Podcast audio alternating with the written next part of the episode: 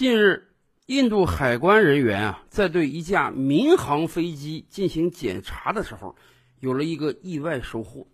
海关人员接到线报说这架飞机可能有点问题，于是仔仔细细地检查了飞机的内内外外，在飞机厕所镜子的后面有了重大收获，他们发现了接近六斤的黄金。是的。大大小小的金块被藏在飞机厕所镜子的后面，清点之后发现呢，一共有两千九百三十二克黄金，价值接近一百一十万人民币，这可不是一笔小钱啊！然而，黄金是发现了，到今天为止还没有找到到底谁是这笔黄金的主人，是什么人有能力把这个黄金藏在飞机厕所的镜子之后呢？其实，熟悉印度的朋友们都知道，这太正常了。因为这些年来，印度的黄金走私是非常猖獗的，利用飞机机舱走私黄金已经司空见惯了，而且远有比这更令人啼笑皆非的事情。众所周知啊，印度可是一个黄金消费大国，尤其是印度老百姓在嫁女儿的时候，那真是。家里有多少黄金，都恨不能给女儿全戴在身上，什么项链啊、手链啊，咱们正常人戴手链，你说一个手一个俩都够夸张的了。印度女孩出嫁，那一个手得戴二十个手链。是的，在印度民间，女儿出嫁的时候，你给她戴的金首饰越多，就说明你这个家庭越富足。女孩到了婆家之后啊，就越有地位啊，讲话也就越硬气。印度民间有几百年的藏金传统啊！今天在印度很多偏远的小乡村，银行是开不进去的。老百姓既不相信银行，也不相信纸钞，哎，就相信黄金。所以曾经有很多人估算过，说在印度民间藏金大概有几万吨之多，而且每年印度老百姓还有大量的黄金需求。可能也正是看到了这一点啊，哎，印度政府觉得啊，给黄金征税是个好方法。你看，老百姓要买这么多黄金，那我干脆直接征税，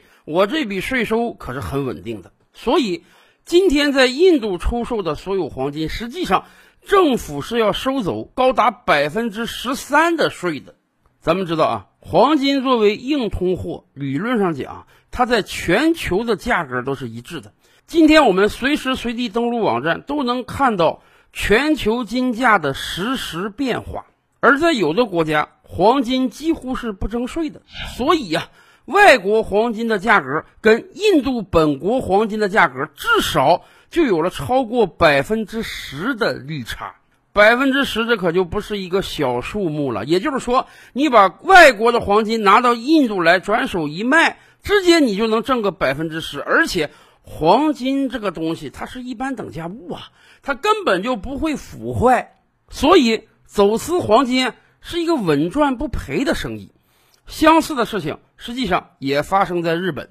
以前我们就跟大家聊过啊，日本有消费税啊，今年大概是百分之十，听说过两年因为新冠疫情的原因啊，要调到高达百分之十五了。也就是说，你在日本买任何东西。都要征收百分之十的消费税，黄金制品也是这样。所以啊，过去几年就有很多人借到日本旅游的机会，捎带脚的带个大金链子了，带两块金条了，来到日本，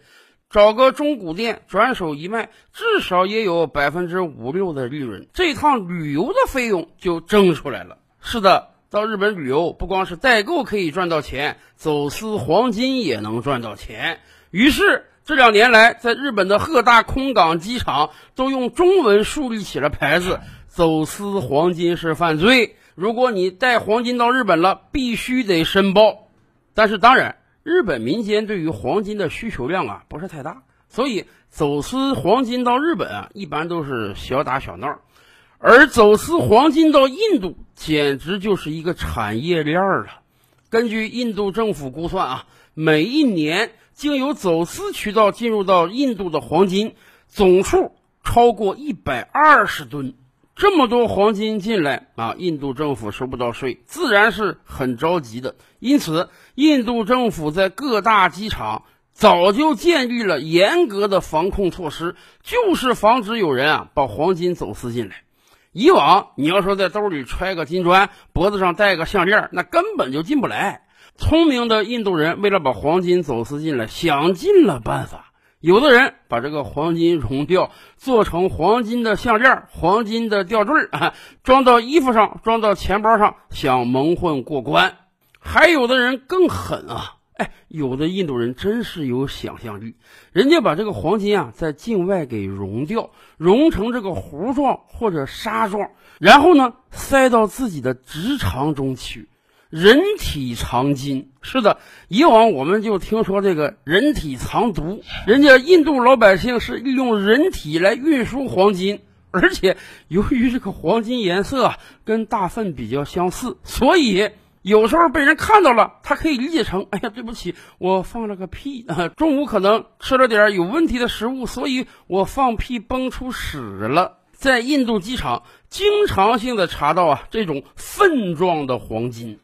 所以，印度海关早就有经验了，人家准备了各种各样的先进仪器啊，每个可疑人物你都要人体经过 X 光扫描，以判断你身体上到底有没有夹带黄金。甚至去年六七月间啊，新冠疫情在全球大爆发之后，印度政府呢也安排了很多的撤侨班机，结果。很多从海外回到印度的人感觉这是个机会啊！你看，印度政府派的撤侨班机，可能这个检查呀不是很严格，他们可以借机带很多黄金回到印度。甚至由于走私黄金实在是利润太高了，很多机组人员都动起了这个歪脑筋。在印度有很多民航业的从业者，这个机长啊、空姐呀，哎，我搭乘飞机。到印度境外可以很便宜的买到黄金，于是他们把黄金费尽心思的藏到飞机上，以躲过海关的审查，把黄金